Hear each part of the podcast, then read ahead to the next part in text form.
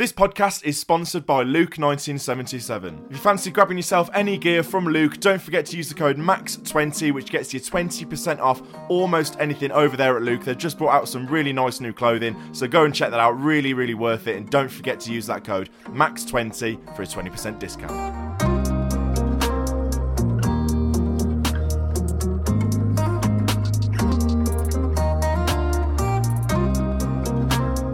Right, hello, and welcome back to another Villa on Tour podcast. We are back again. We are talking about another win. It's just rinse and repeat. Absolutely incredible scenes at the moment. I'm your host, Max Stokes, as ever, joined by Simon Lyons. Just got through the door from the uh, Women's FA Cup semi final, haven't you? Villa losing 1 0 to Chelsea, unfortunately. How was that? It was okay. It was um, it was a, fairly close game. They were a little bit unlucky. I don't think, I don't think there was much between the two teams, really. But um, yeah, Villa sort of huffed and puffed a little bit, didn't create many open, clear cut chances. But yeah, I thought they deserved at least to take to extra time. But a big effort by the um, by the team all season, really, to get to the semi-finals and be where they are in the league. It's obviously been a really a really good effort. So no, fair play to them. Yeah, fair play to the women. They are doing really well. I think they're sort of. I think Purslow did an interview at half time today on the telly. It was on BBC One as well, which is really good coverage for the women. Um, but he was sort of saying their aim is to be best of the rest because the sort of money going into these top clubs in women's football is, is pretty ridiculous. Chelsea are like the best, aren't they? They are top of the league, I believe. Emma Hayes is a very good manager, and she was being a little bit patronising after the game. I don't know. She was talking about the pitch and saying it was Villa's cup final and all of this sort of stuff. And I was like, look, Villa only going in the right direction. To be fair to them, they are best of the rest in the league. And I remember when we went to go and watch them when they used to play at uh, Boldmere a couple of years ago. They were playing like Charlton in the second tier, and it, it really wasn't great. But the standard now fair play to them. We went to the um, Man City quarter final, didn't they? And um, nah, fair play to the women. They are doing really well. Carla Ward's doing a great job over there. So long may it continue. They're doing a good job, aren't they? Yeah, they are. And and and as you say, like when we went to see them, that was what three three years or so ago, and the progress they've made um, since then has been uh, remarkable. So yeah, I mean, fair play to the owners. They came in and they sort of sorted it out on the men's side, but also sorted it out on, on the on the women's side as well. And so yeah, to be best of the rest, it's similar to what the men's is essentially, isn't it? Really. So fair, fair play to the women. It's um, it's it's not it's not a bad watch either. Big credit really because it's probably something I wouldn't have considered a few years ago. So no, fair play to them. Yeah, true. If you ever thought about going, I'd say just do it. Like we went to that that Man City quarter final and we thought, right, it's something to do. But no, I'd, I'd go again. Like it's really enjoyable. It's sort of like a different atmosphere to the men's, isn't it? It's sort of like a family day out. So if you've got kids or whatever, definitely worth taking them down. It's a really really good day out. But um, we'll move on to the men's team then. Aston Villa's seventh win in eight games with an incredible 3 0 win over the media star boys Newcastle United. Go and check out the Villa on Tour video if you haven't already to get a really good feel of the atmosphere in Villa Park yesterday because it was an absolutely mental atmosphere. It was so good. And also subscribe to the podcast if you haven't done so already. Come out every Monday morning. So listen when you're going to work, at uni, college, whatever. Do subscribe to the podcast on Spotify, Apple, so you never miss an episode. So coming up in this podcast, we'll talk all about Saturday's battering of Newcastle United at Villa Park, the atmosphere, which I thought was excellent, of course. And we'll look a little bit at the sides around us and have a chat about how they're getting on and where can Villa realistically finish at the end of this season. Something I do want to mention before we crack on, though, Simon, you may have seen that uh, Villa announced that we're going to America for pre-season to play some other Premier League teams we're going as well, aren't we? We have booked it as soon as they announced it. We're on the Sky Scanner, looking at everything, looking at hotels. We only went and booked it, so uh, roll on July. We'll be in America.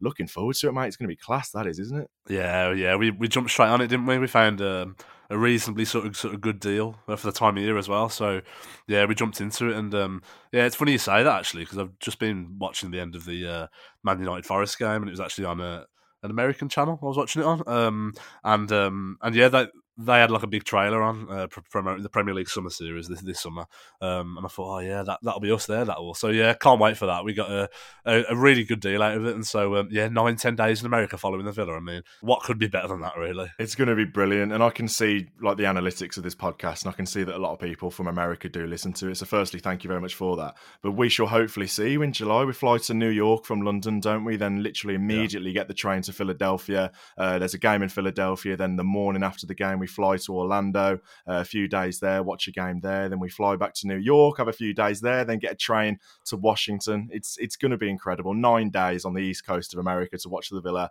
uh, playing three games over that sort of week spell. It's going to be unbelievable. I've never been to America before in my life, and to go to all these brand new cities and see New York and see see the White House with our Villa flags. I'm sure Villa Villa shirts everywhere to meet the American Villa fans as well, because I know Villa have got a really good following in New York as well. Um, I know a few people who've watched games with the um, New York Lions and their sort of HQ there. So looking forward to that. If any New York Lions are listening, get in touch. We'll uh, sort out a point or two. But I'm I'm just looking forward to. it. You've been to New York before, haven't you, as well? But my first time in America, you're gonna have to show me around. I can't wait, mate. Yeah, I've been to New York a couple of times, but never ventured uh, anywhere else in America. So doing a little bit of a, a tour of the um, of the of the East Coast will be yeah, re- really good, and it'll involve a lot of traveling, a lot of planes, a lot of trains. But um, you know what, it'll all be worth it, and not, you know, we've got we've got enough time, haven't we? And a good nine, ten days away, so no, it'd be really good. Really, really looking forward to it. Um, obviously we've got a bit of business to sort out in our Premier League season before then, so so we've got all that to concentrate on. But yeah, it'll uh, it, a great a great time, and really, I think for the fans in America as well, we've got such a mm. big contingent probably throughout. America and definitely on that East Coast. And so for them to be able to see um, a few Villa games, um, and and and everywhere's not too far. Okay, Orlando's a little bit um, further. You, it would take you what 15, 16 hours by road, so we are flying to Orlando. But um, but yeah, everywhere else is pretty close, and so we, we get to tick off a good few cities within a few days, really. So yeah, really looking forward to it. It'll, it'll be great. Yeah, it'll be brilliant. That will. And um, you saw how, how well the Australian trip did in the summer as well. Sort of all the Aussie fans seeing Villa and how excited they were. It's just it's just great. And like you said, Villa do have a great contingent in America all over the place. We've got a great contingent anywhere. We're a massive club, so it'll be so good to, to meet the American fans and look out on Villa on tour for that because there'll be plenty of videos from America. Honestly, the content from that, just can't wait to bring you guys videos. It's going to be unbelievable. So stay tuned on Villa on Tour. Um, buzzing for that. Bring it on.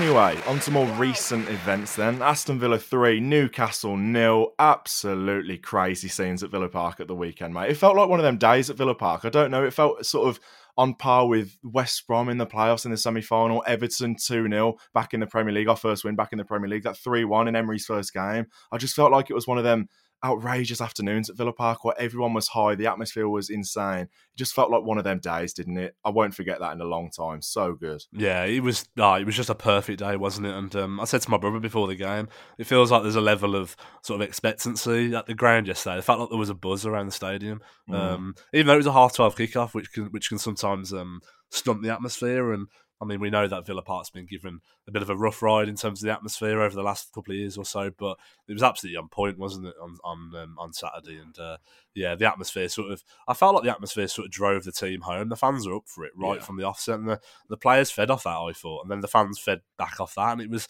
it went hand in hand yesterday. And Villa obviously made such a a quick start to the game. But yeah, it was just a, a perfect day, and for me, I think it, I think it's up there with, with, with genuinely one of the best. I mean, in terms of performance, mm. absolutely. Yeah. But even in terms of atmosphere, I just thought that the whole day was perfect, really. And uh, yeah, and, and, I think I think the key thing about it for me as well, like around where I sit, everyone was there after the game, still like you know, like dancing along, singing along to the songs, and applauding the players off. You know, I'm obviously in the North Stand, so it's a bit of a wait really to wait for all the players to get to the Holte End and then come all the way back and uh, applaud the North Stand. But nearly everybody remained in the seats by me, and I just I thought that just sums up the appreciation everybody had for the performance and just the day in general. It was just uh, it was one of those brilliant days. You'll look back on in a few years and, and say, "Oh, do you remember that Newcastle game?" It was it sort of reminded me of that Everton game when we first got promoted.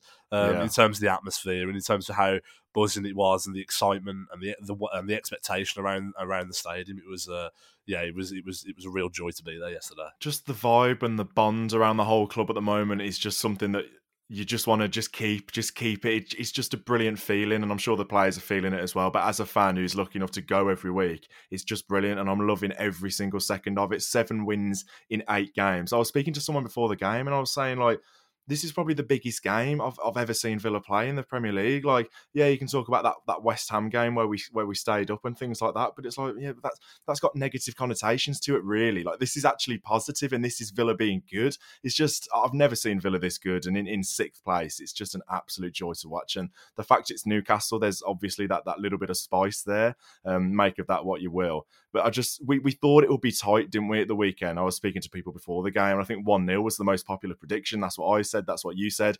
We all expected it to be tight. Didn't quite turn out that way, did it? But going into the game, we expected it to be tight one, didn't we? Yeah, we did, and I think, um, and I think that was purely down to the fact that obviously Villa and Newcastle both had, you know, sort of watertight defenses. Really, I mean, Newcastle's mm. got the best defense in the league. Um, they'd obviously won five five on the bounce, um, and, and, and Villa had won four on the bounce, and we were going for the five, and so. Um, yeah, it was. Um, it was. It, it, it was just. Um, yeah, it felt. It felt like it was going to be a tight game. It really did. Um, but I feel. I, I feel like, and, and, there's been there's been a lot made in the media after the game about how poor Newcastle were, and I think that's really unfair to Villa because I think that Unai Emery just tactically outclassed Eddie Howe, if I'm being totally honest. And I just think how Villa set up, Newcastle just had no answer for. Um, and that wasn't for the one to try in, or I don't think Newcastle were particularly bad. I just think that our tactics got the better of them, and we were just so we were just mm. so up for it. Every single player in that team just looked bang at it from minute one. It never felt like we were going to be in danger. And like, you know, we went sort of 2 0 up and 3 0 up later on in the game. And, you know, in, in, in times gone by as a Villa fan, you'd have been worrying, you'd have been worrying that yeah. the opposition were going to come back into it. Mm. But I don't think for one moment I actually stood there yesterday and thought, oh, you know, we we're in danger here. It just we just look comfortable all day, and um, yeah, a big big praise to the manager and the players again for executing um, obviously what, what the manager wanted, but we just totally nullified and outclassed Newcastle. And and I said it on Twitter, we we genuinely just schooled them, didn't we? We schooled them into how to play a game of football yesterday. And as an Aston Villa fan, how many times do we say that? It's mad as well that Newcastle have only lost to two teams previous to Saturday at the weekend. They've lost to Man City and they've lost to Liverpool. That's it. They've got the best defence in the league, which we've mentioned already. It's incredible, and we absolutely you can tell with Villa sometimes. I've said it before, sort of Villa gone by and Villa now. You can sort of tell within the first two or three minutes what you're going to expect from the whole day. And I think that was pretty obvious. We started incredibly fast with us hitting the post, etc. But you can sort of tell, can't you? Five minutes, you can tell it's going to be one of them days at Villa Park where the atmosphere is going to remain electric, and that's just going to drive the players, and the players are going to drive the fans as well. They're going to feed off each other, and people talk about the atmosphere, and they have done all season. I think it's it's become a bit of a trend to do it, and it's become fashionable to moan about the atmosphere. It's, it's not been that bad all season, to be honest. But yesterday it was incredible, and it really did drive on the players. And look, Newcastle have only conceded three Uh, one other game this season, as that, that was in a 3 3 draw with Man City. So we, we just mugged them off. We absolutely mugged them off. And they probably rocked up at Villa Park. Probably, you know, they'd probably take a draw, but they're third in the league. They probably were a little bit complacent. But in the first five minutes of that game, it said it all, didn't it? Hitting the post inside 30 seconds. It could have been two, three, four, couldn't it? Easily. Yeah, it could have. And like you were you were sort of reeling from the missed chances really in the first half because you thought, you know, we're still playing a good side and they've they've got the ability to come back. We obviously got that goal, but um quite early on. But the other chances we had, you really thought, oh, this should be two, sort of three nil. This should. I just think for Villa at the moment, we don't look like we're going to concede any goals. I, I just feel like.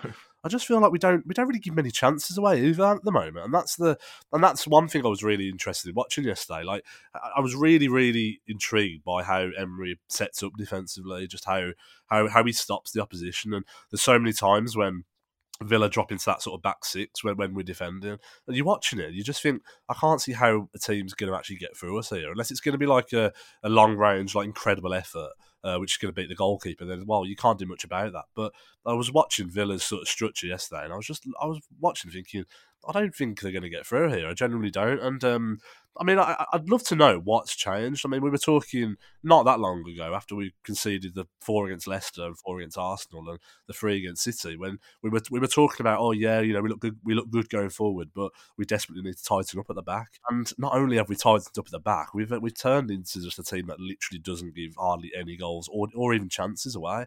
Um, and I know there's been a lot of things flying around the media this week talking about, oh, our Villa lucky and the XG thing and, and, and all rubbish like that. And I just think, you know what, use your eyes, use your eyes and watch the game of football. Because if you did watch the game of football, you'd realise Villa have hardly, hardly given any clear cut opportunities to the opposition in the last four or five games now. I mean, I even think back to that Chelsea game a few weeks ago. Like, if you look at XG that day, it looks like Chelsea absolutely battered us and it looks like they had loads yeah. of clear cut chances, but they didn't. They had loads of pot shots from outside the area and drag shots wide from outside the area. And I think I said to you at the time, I said, Villa will allow that all day long. We'll take that all yeah, day bring long. it on. Yeah, because you're not, unless you've got incredibly precise accuracy, you're not going to score very often from that. So yeah, I, I, I was really really impressed yesterday, and um, it was probably probably not the first time, but one of the I, I, just had it in my head to think, oh, let's have a look at Villa's sort of defensive structure yesterday, and uh, just watching it from the north stand, especially in the second half, about how we were dropping into that six, and this is even before Chambers came on. Um, you know, like John McGinn was sort of like your right back at, at one point, and Ramsey was doing the same the other side, and I thought it was just it was re- it was a really good game to watch, a really good tactical game mm. to watch, um, and I was just yeah, I came out the ground and I was just really really impressed. All this XG nonsense comes from people who who don't watch 95 minutes of Villa every week. And I get it, like these pundits, that's not their job to watch 95 minutes of Villa. They can't do that. They can't watch Brighton, Brentford, all these teams. They can't comment on them because they don't watch them. And I, I, just, that, the XG thing that, you know, Twitter went into meltdown with on Friday absolutely blew my mind. Like, I don't get it. The guy was sort of saying, um, Villa were lucky in this game, this game, this game, this game. That Man United game where we, we won 3 1, they had an XG of 0.6. So they were, I've coloured it green because they were lucky. And I was sat there thinking, yeah, what? If you were there and you watched that game, we weren't lucky. Man United were terrible and we capitalised on it. We scored a free kick. We went 3 1 up early in that second half and we, we coasted it. It's just absolute nonsense. The whole statisticians thing and all these stats and absolute nonsense stats about ex- expected points and expected goals. Who cares about expected anything? We're sixth in the league. I absolutely I don't understand it. End of the day, the only stat that matters is that we've won seven and eight. We've gone from seventeenth to sixth. And we're flying. I think I just found it extremely disrespectful, if I'm being totally honest. I think um, yeah, I just think you know we've come from 17th into sixth position in the league, three points behind fifth place Tottenham as it stands. We've had a remarkable, remarkable run under Emery. Um, he's he's been incredible. You might look at stats and you might have a look at XG, and if you believe XG or if you think it's a good tool to use, I personally don't, but if you do think it's a good tool to use, then fair enough, you, are entitled to that opinion and make a video on XG if you want to. Make make a video on how Villa's XG is lower than other teams. I don't really care about that, but don't label us as a looker because if you're watching if you're watching our games over the last um, few months or so, you'd know that Villa haven't haven't haven't been lucky. What what games have Villa mm. been truly lucky? What games have we walked out and thought, oh, we got away one there today? I don't think it's I'll tell you what games we haven't been lucky in. Lucky, lucky is a two-way street. Arsenal at home, it could have been two-two. Easily could have got a point from that. The ball's come off um, Martinez's head, and the fourth goal is because he went up for a corner. Um, West Ham away, that that penalty that we conceded is a 50-50 we said at the time it was incredibly soft and another referee on another day it's it's not a penalty and we win that game 1-0 easily. So th- those are two examples where luck's gone against us. So lucky is a two-way street. There's going to be elements of it all throughout the season for all teams. So to label us as lucky just as sort of a lazy thing don't get it at all and it's unfair. You're right completely unfair on mm-hmm. the job that emery's done and the players completely unfair it is, and like I say, look, make all the videos you want on stats and XG, whatever. You can do what you want. I'm not really bothered, but don't start labeling teams as lucky when it's not the truth. Like it's, I just think it's really poor content. If I'm being honest with you, maybe, maybe it was just said in, you know, maybe it was just a bit of a throwaway comment, and you know, it wasn't meant to be the, you know, it wasn't meant to cause the reaction it, it, it has caused. But I did read, I, I, did see it, and I and I, I, didn't, I didn't bother to watch the video. I just, I just saw the quotes of it. I found it just utterly disrespectful for the job that Unai Emery's done, and also the players for executing. I keep going over this, but we, we were talking a lot before about these players being these players being like a, a losing group, a losing mentality, running through yeah. running through the group. They weren't able to to step up to the plate or step up to the mark, and you know, John McGinn, he's never a captain material, and Tyrone Mings, oh, he, will be ousted out soon, and etc. etc. You could go on forever and ever and ever, and look at the, look at how these players are performing for this manager. You know, like I say, got us from seventeenth to sixth. You know, he's with the in the top sort of three for form since he's come in in, in terms of a form table. I just I just think if you you're making videos, you're making content, I just think you, you need to be extremely careful about how you label and stuff like that because I just thought it was really really disrespectful. It might say you know people might say oh you take it to heart too much, but you know what I, I am a little bit to be honest. You know you go home and away, you watch how well your team's playing, and then you get someone who doesn't even support you, doesn't even watch the games, calling you looker, and you think I, I don't think so.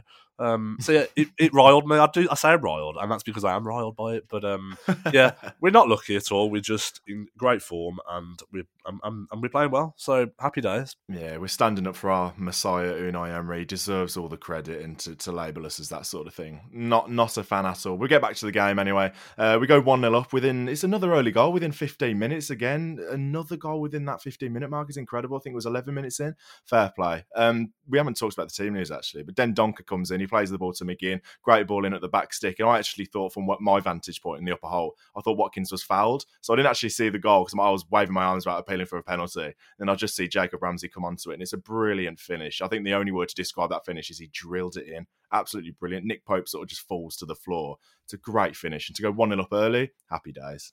It was great football again as well. Like Dendoncker managed to shift it into McGinn uh, quite quickly, and then McGinn's cross was a brilliant one. And then for Watkins to be able to leap that high and then get a perfectly cushioned header back to Ramsey was just sublime. And then Ramsey just did everything perfect. He drilled it into the ground, which is effectively what beat the goalkeeper. But um, it was just a great team goal. But yeah, Watkins did exceptionally for that. And I know what you mean from the north stand. I I was uh, uh, screaming for a penalty as well, um, but then Ramsey drilled it in, so I, I, I, soon shut up and just started celebrating instead. So, but yeah, um, a great team goal really, and fast out the blocks again, really fast out the blocks. We'd um, we'd really taken the game to Newcastle from minute one, and uh, and and we were rewarded really. I thought we really deserved the lead after after after yeah. eleven minutes. Yeah, we did. And back to Dendoncker then. The move sort of starts with him. I was never really worried with him coming in. Obviously, there was a toss up before the game of who comes in for Bailey. Do you do a straight swap and sort of um, keep McGinn deep and, and play Bertrand Traore, or do you play Dendoncker? and push McGinn further forward. I was never worried with Dendoncker. He played in that first game under Emery with Man United, uh, against Man United at Villa Park. I, I, do trust Dendoncker. He does the simple things. Let Luiz go forward and be a little bit more fancy if you need to. Never worried about Dendoncker. He just does the simple things and gets on with it. And for someone who hasn't played a lot of football recently at all, I couldn't name his last game. He's had injuries and all sorts. Fair play to him. I thought he did absolutely everything right yesterday. He was excellent. Yeah, he was. He was. Um it, a big credit to Dendoncker because I think I was saying to my brothers again. I was saying that you know uh, you, you you worry with our injuries, but with our team, it seems to just find somebody just comes in and, and does the job, and you don't really notice any anything different. I was a big fan of it, the the, the move to bring Dendoncker in, just because mm. I think mm. John McGinn's done great in that defensive midfield role. I think he has, but for me, John McGinn excels in that in that sort of wide sort of attacking position. I think he's he, I think he's like two three times the player that he is when he plays defensively. Yeah. Um, and I've said that for a long time, and so yeah, I was a big fan of it, and I think people were a little bit worried about Dendoncker's sort of mobility, but I think if you watch him, he's fairly mobile actually, and in that position he doesn't he doesn't need to move a lot really. He's in that sort of pivot double pivot position where you know he's at, his job is simple. His, his, job is really simple. It's to it's to stop it's to stop the opposition. It's to receive the ball and it's to move the ball on quickly. And that's and that's what yeah. he did. And I think he only misplaced one pass yesterday out of all the ones he had. And I think people have got it in their heads about the the Stevenage thing when the ball was sort of launched to him and he you know feels he, like a he, long time ago. he does. And the, but the thing I'd say like you can't have that in your head because yeah it was a mistake. But no. we've made other mistakes from playing out from the back this season. Kamara for instance and and um, and, and, Luiz, for instance, and, and, and, there, and there has been times when we've done that, which is fine because we're we're, you know, we're in a learning process still. But yeah, just a word for Dendon because I thought he was uh, I thought he was good. He did everything really. He kept everything simple. He kept the game ticking along in our favour. Um, and I, yeah, I thought he, he was he, he, just went about his game, didn't he, so well? Mate, mobility. The guy was pulling out Cruyff turns on the halfway line all afternoon.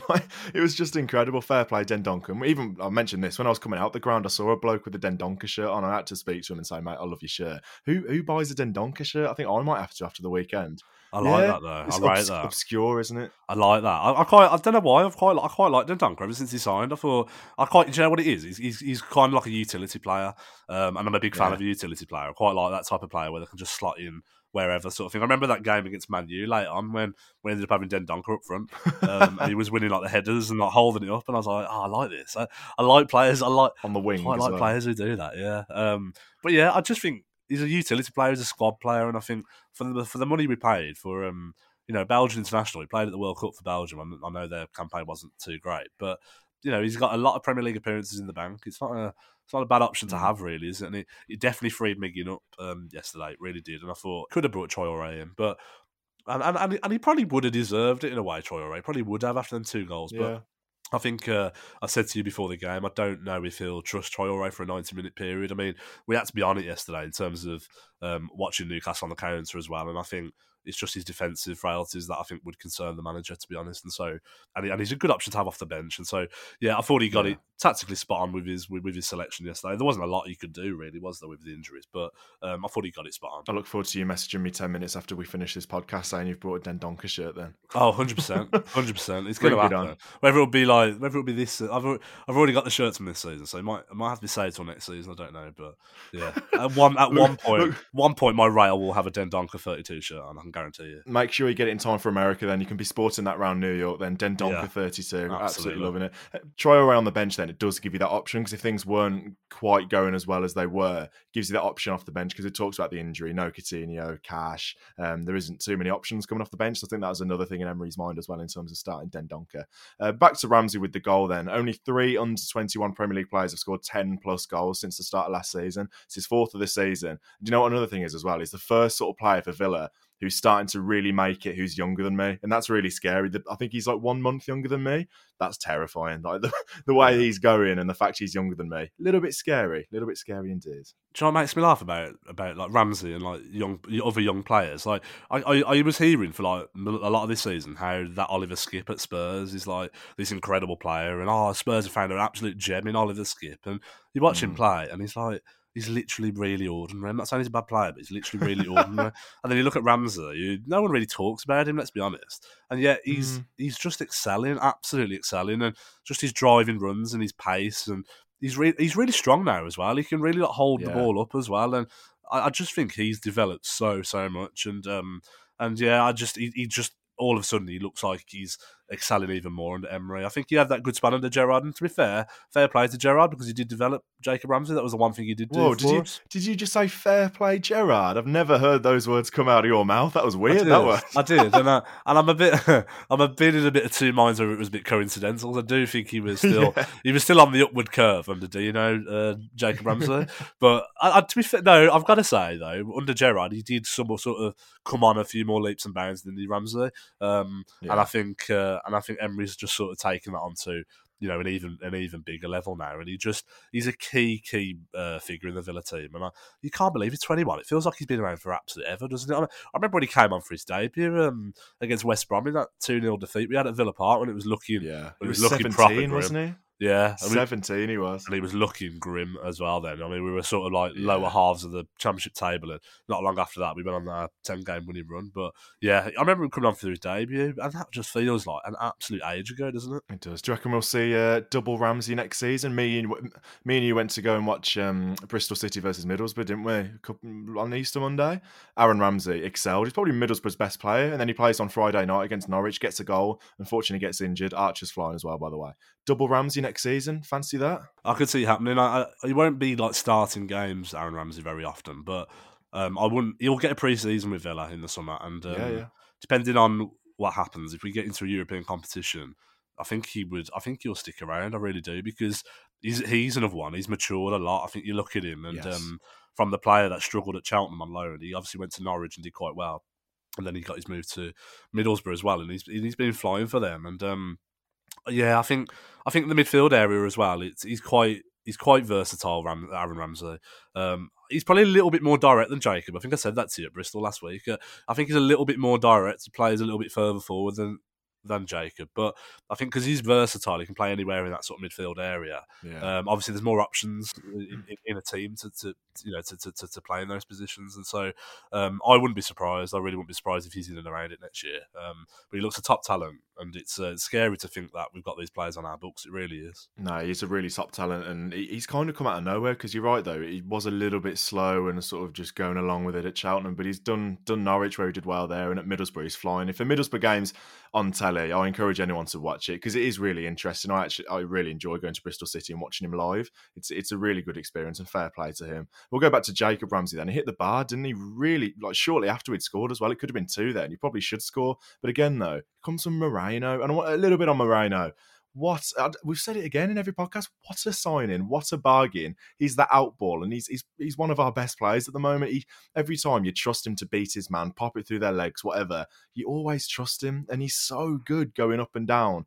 Absolute joy to watch Alex Moreno. What a signing that's been. Yeah, incredible, incredible, and um, I think it's, it's it's you can see how vital that role is in Emery's system now. Like he obviously he, he spoke about it actually last week. He was talking about how he likes his uh, left fullback to get a lot higher than, than the right fullback, and that and that does happen. It's a it's a bit of a weird system, really. I, I, I don't think I've seen a team play it yeah. before, to be honest with you. It's, it's a weird system, um, but it works really well. I mean, he's it's his pace that it's his pace, and I think it's his distribution that that, that does it for him. Every time yeah. like, he's on that left wing, And normally a left back would just swing that in, wouldn't they? And it would be like quite a difficult chance for a striker in the box. But he doesn't. He takes an extra touch and he tries to take it round a player, and, and more often than not, he finds that he finds a teammate in the box nearly every single time. And it was it was, it was his best performance in the Villa shirt by far uh, yesterday. Yep. Um, but yeah, I just think what a piece of scouting or or knowledge or from Emery that was to bring him in because.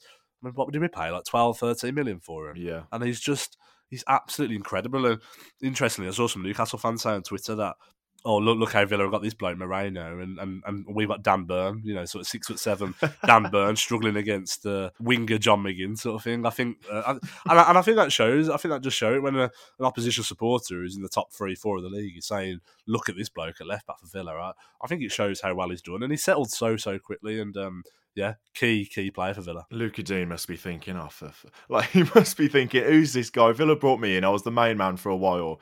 He's come in, and he's Lucas Digne isn't going to get a, a, look in, unfortunately, with Alex Moreno. And you're right though, it is a weird system, isn't it? How different it is on the left hand side and the right hand side. It's so massively different, but it works. It's so good. On that other side, then that McGinn versus Dan Burn uh, sort of tactical thing that was going on all afternoon. He had him on toast, didn't he, John McGinn? Dan Burn absolutely couldn't cope with it. I think there was a sort of just before half time, he, he, get I think it was Buendia that gets an elbow for his troubles from Dan Burn because he was just frustrated, Dan Burn, because he was getting turned inside out all afternoon. He really couldn't cope, could he? And he actually comes off, doesn't he, for uh, Matt Targett of all people later on in the afternoon. But that was that was fun to watch. That was. Yeah, you look at this. You look, you look at the comparisons in size there, and you wonder how did McGinn have six foot seven Dan Burn on toast? How did that happen?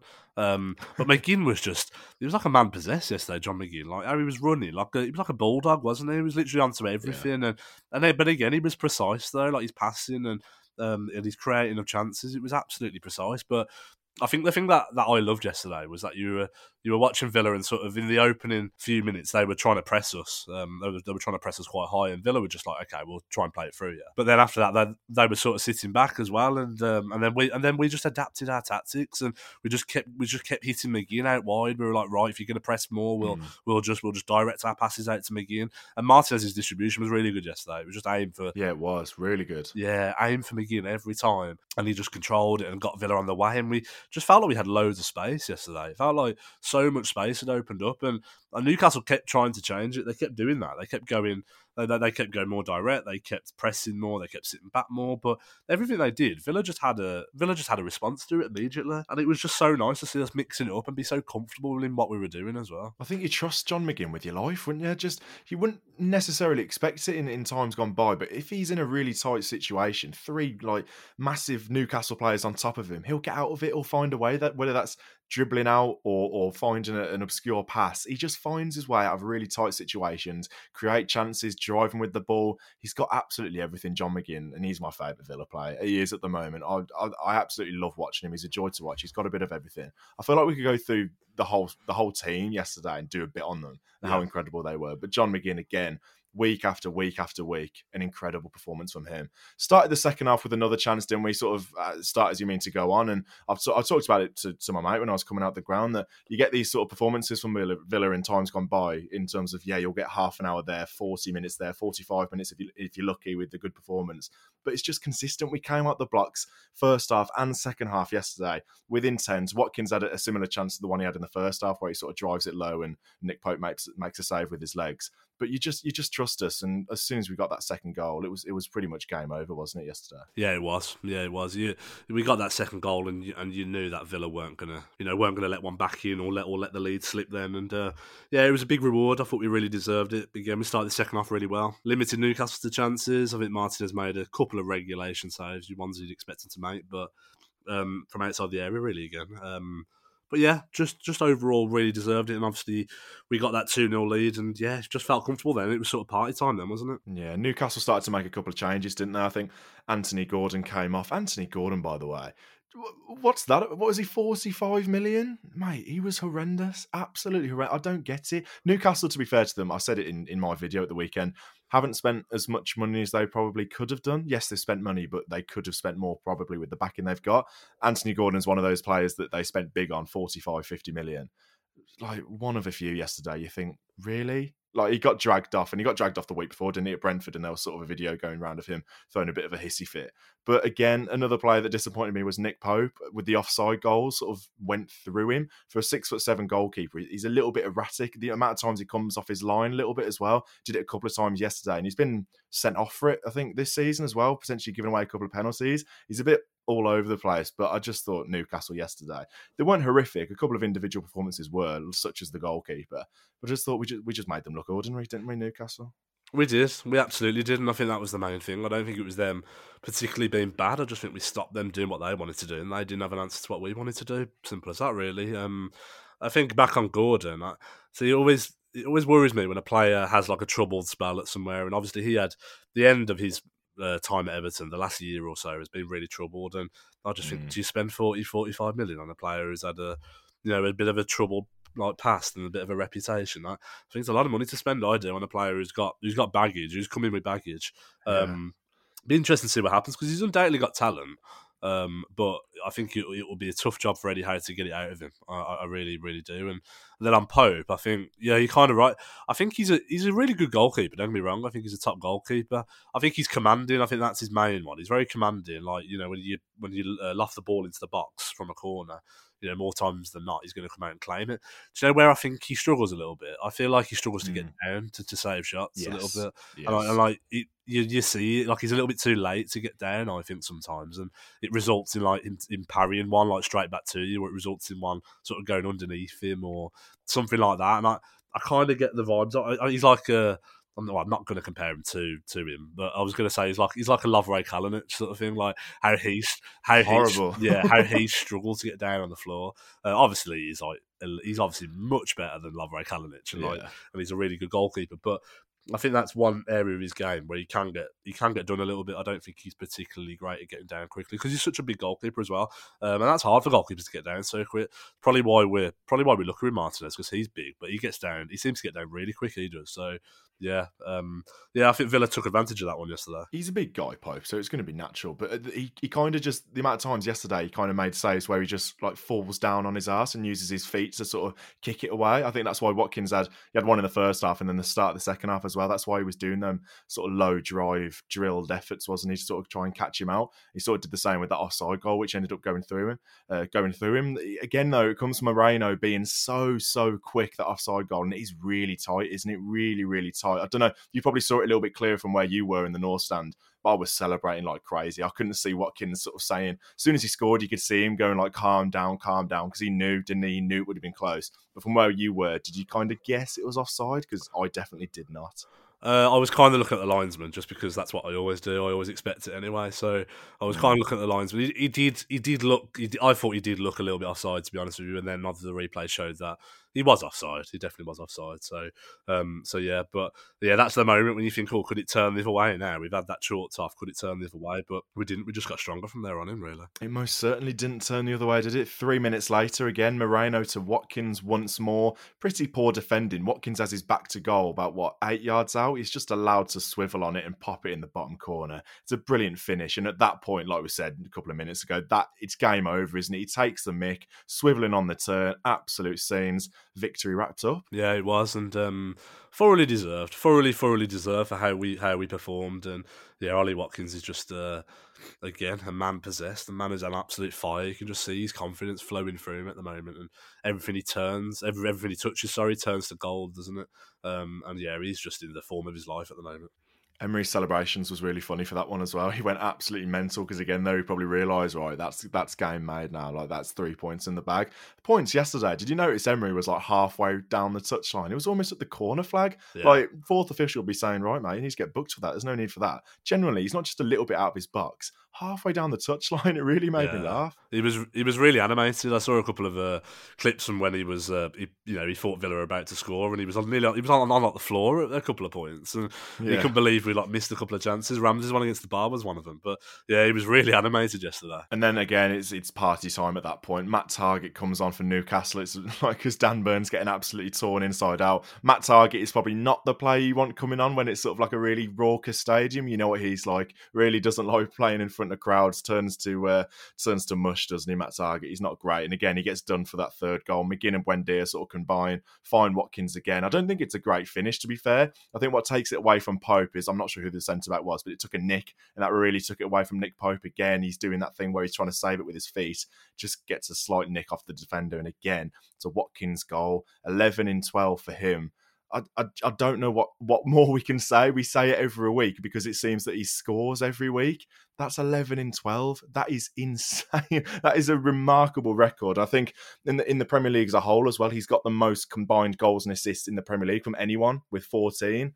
It's remarkable, and you can see he can't. He can hardly believe it himself when he scored that third yesterday. He couldn't really believe it. It was like, "Yep, yeah, me again." I, I can't believe it. What a guy! He's got to be in that England squad. He is flying. Yeah, he is, and uh, since the World Cup, he's only better. He's only bettered by Haaland, which just which just shows you really how how incredible he's been.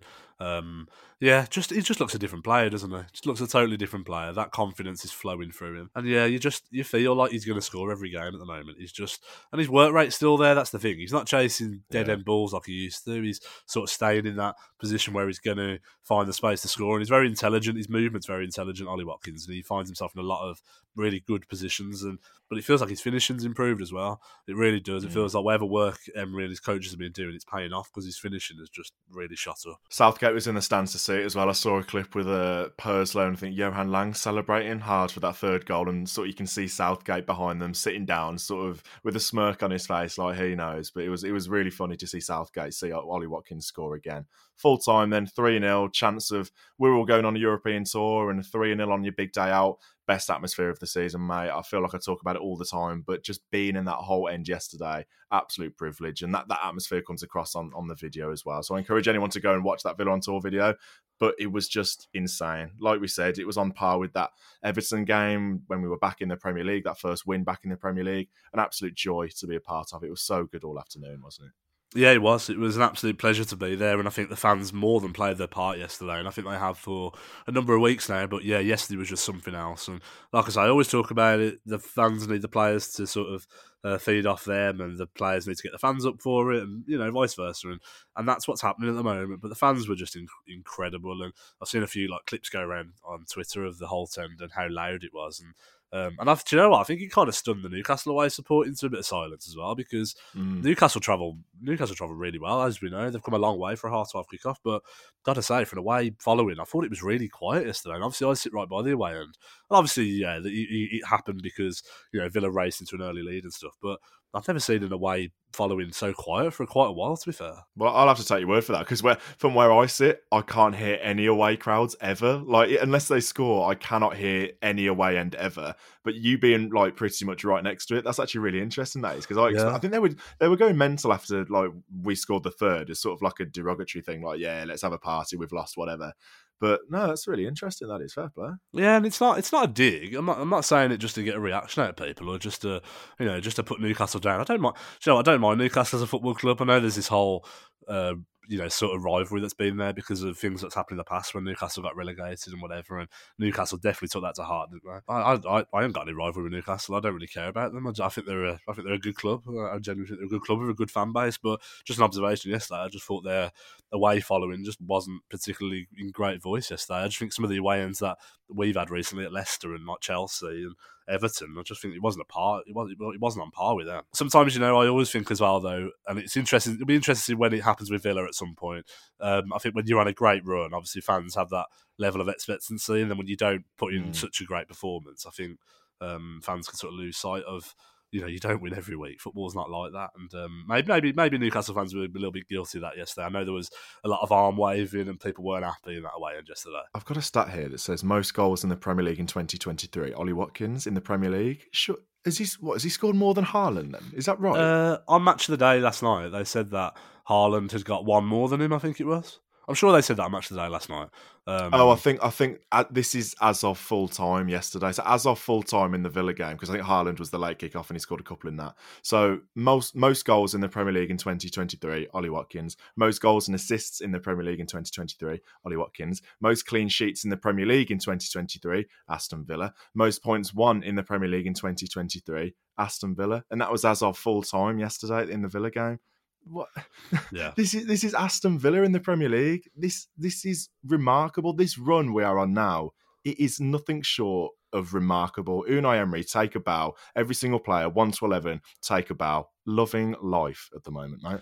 Absolutely, breaking all these club records every single week. We're at the top of the charts in the Premier League for, for all them things you just listed. But apparently, we're lucky, so there we go. You know, if, that, if that's what being lucky is, I'll take it every single day of the week. To be honest with you, um, but yeah, in all seriousness, it's uh, real, real happy days, and just the vibe around the whole club at the moment. You know, like just a word as well. Like I was at the um, I was at the under twenty ones on Friday night. Um, it was their last home game of the season against Derby, and uh, if you follow the under 21s, they had a dreadful sort of first half of the season. Really, really poor first half of the season when they were sort of in the bottom sort of three or four of the league. Um, and in the second half of the season, in 2023, pretty much again, um, they've they've only like lost like one. They've only like lost once, and they've like drawn like twice or something in all those games that they've played. They've been absolutely incredible. They've now put themselves um, in a in a fighting position to get a playoff place, and they've got it all comes down to the final game. And um, but I was there on Friday night at Bodymoor Heath, and um, there's quite a lot of people there, and it's just the buzz around the place. Genuinely, it's the buzz around the place. So I've been to three Villa matches this weekend. Under 21s Friday, the senior te- the men's senior men's team yesterday, and then the women's game earlier on today. And all three games, there's just a massive buzz around what is going on around Aston Villa Football Club at the moment, and uh, yeah, it's just so nice. I, I, feel like it's been so long. You know, we've had little positive little moments and little things you can grab onto, and as we've been mm. building over the last few years, you know, we haven't had that expectancy to be, you know, sort of top six. We still haven't got that expectancy now, let's be honest. But I just no. feel like the club's in such a good position, and God, it felt a very different picture, didn't it? Last uh, last October, and, and I remember talking about it last October how unbalanced we felt as a team, as a club. I didn't know the direction really the club was going in. You know, we'd we'd come up from the championship and we've had these few years and under Smith and then Gerrard, and it just felt a bit like we were a bit where where are we actually going? Um, and all it took was just a genius manager like Unai Emery to come in to to sort of make that all clear, make everything so much more clear for us. And then obviously a big a big shout out to obviously the, the, the coach in the under twenty one setup because that's that's all on them as well how they performed and to Carla Ward in the women's team. But just mm. overall, just the club just feels in such a really strong position, and everyone's excited as well because of the stuff off the field in terms of building the new you know, you know academy uh, down by the Villa and the new stand uh, coming at some point. Villa being part of the bid to host Euro 2028, and it just it just feels like a really good place to be at the moment, Aston Villa, and uh, I just feel like it's it's uh, a long time coming, and I just think the fans really really deserve it. Yeah, it's it's it's brilliant, top to bottom, absolutely brilliant at the moment. We seem to be breaking records individually and as a team pretty much every week something comes out. We've won five games in the Premier League uh, in a row for the first time since 1998. It's only we've only done that three times since the inception of the Premier League. We've only won five games in a row three times. Unai Emery's done that in his first season. It's remarkable, and it. Do you remember when Steven Gerrard was saying that Chelsea should come to Villa Park and wipe the floor with us? That was this season. Yeah. That was this season. Look at us now. We're sixth. We are what 11 points clear of Chelsea. That was this season. It's it's it's crazy. Like what what does it what does it say? Like where what were we doing? It's the same group of players under Steven Gerrard. And look at us now. I, I, I genuinely can't get my head around it. I can't. And even if we if we don't get Europe this season, whatever, like I'm, I'm still going to be buzzing. Look, even a few weeks ago, we were saying we, we, we're looking at top 10. That's what we should be aiming for. We're now sixth a couple of points off the Champions League places, like six points off Man United in fourth. What? It's I can't get my head around it. It is mental, and I just want to bottle this feeling and keep it forever. I love it, loving life at the moment. I, th- I think what you just said there about we're now eleven points ahead of Chelsea. Just a reminder, we we we were behind Chelsea only fifteen days ago before we played them. We literally played wow. them fifteen days ago. And at the start of that game, we were below them. Um, how is that? How has that even happened? Like that just feels crazy, doesn't it? Absolutely crazy. Um, yeah, Chelsea on in great form, and we've been in brilliant form, so that's how it's happened. But it still feels absolutely mad. It still just feels absolutely crazy, doesn't it? That's Chelsea that won the Champions League less than two years ago, by yeah. the way, and we're, we're, mixing it with them. We are six points ahead of Liverpool as well. Uh, they've got two games in hand, but they've got to win them to even be on level points with us. We've got to play Liverpool. We've got to play Tottenham around us, Brighton, Man United.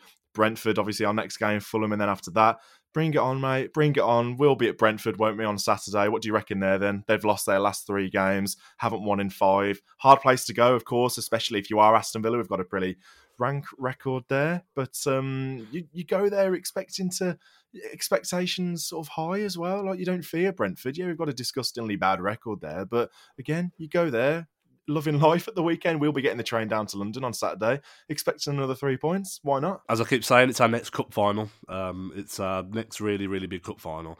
Um, and I think I said yesterday before the before the game yesterday, I said, "What will it take to definitely secure a place in Europe?" And we said five wins would definitely give it you.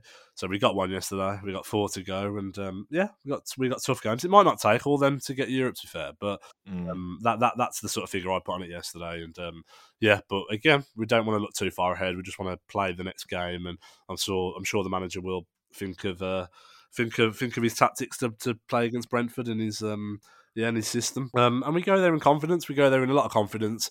Brentford might be a little bit on the beach, I suppose. You know, they've, they've their their season's starting to grind to a halt a little bit. It'll be a tough game, but I, I feel like it's one of them games. It's the end of the season game where Brentford uh, probably don't have a fat lot to play for, and so um, I'd I'd be going there in confident mood. Not I'm not saying we're definitely going to win, but again, we're playing well. We've got the players to do it. Hopefully, we might have some more players back as well in terms of Kamara, yeah. or or anything like that, which will help us definitely in the closing weeks of the season. But yeah, take each game as it comes. Next cup final Saturday, so let's see what happens. No, it'll be a hard place to go, of course. It kind of always is. And the reason I don't want Brentford to beat us is because I don't know if you remember this, but their stadium announcer is incredibly loud. I don't know. I just pick up on really stupid small things like that when I go to away grounds and sort of experience a different club's home atmosphere. The stadium announcer proper screams down the microphone. it really scares me. I think we conceded a, a we conceded a late winner to them last season. I think it was one one, wasn't it? And we conceded yeah, late. Was. The yeah. stadium announcer comes over the tannoy. Jesus Christ, mate! Like it proper scares me. So hopefully a clean sheet at Brentford on Saturday. But again, we go um, Fulham on Tuesday. Again, another game in quick succession at Villa Park. Fulham, yes, they won their last game at Everton at the weekend, but before that, they would lost five in a row in all competitions. So again, it's a home game at Villa Park under the lights, as everyone loves to say. It will be raucous again. Uh, that's you just take it in your stride, don't you? you? Absolutely take it in your stride and bring it on. I say, bring it on. Yeah, absolutely. And like a, a weird thought in my head, and this is probably dangerous, but weird thought in my head, you know, we've now clocked up um, we've now clocked up five on the bounce. You know, could, could we extend that to the ten like we did in the championship? Oh, could you, could you could you imagine could you imagine that? I'm not saying it's going to happen, but um, you know, who knows? Who knows? You know, like look, I'm, look, that's a, that's a that would be a huge achievement. it's probably probably out the realms of possibilities, maybe. But um, yeah, I think that just shows you how how well we do. And if we're going to have that sort of confidence that we've got at the moment, I just think that shows you how good we're all feeling about everything. And uh, yeah, I'm buzzing. I'm, I'm, buzzing for the next game constantly. Like I say, it feels like tournament football. It genuinely does feel mm. like you're in a tournament right now, and um, that I'd love to be playing on Tuesday again. I would like Saturday, Tuesday, Saturday, Tuesday. I'd love to be doing it again. I would because that's what it feels like now. We feel like we're in a race to look kind kind of like you are playing a tournament like the Euros, the World Cup, or whatever. Um, mm. So yeah, absolutely bring it on. I'm buzzing for Saturday already. I can't wait to just waste my days through at work this week to, just to get through till, till Saturday. If I'm being honest, waking up every morning thinking about the Villa, going to sleep thinking about the Villa, watching so much Villa content, drink it in, enjoy it, everyone. Have a good rest of the week. We shall see you on the Villa on Tour YouTube channel on uh, Saturday at Brentford. We shall see you there. So enjoy your weeks, like I said, and up the Villa.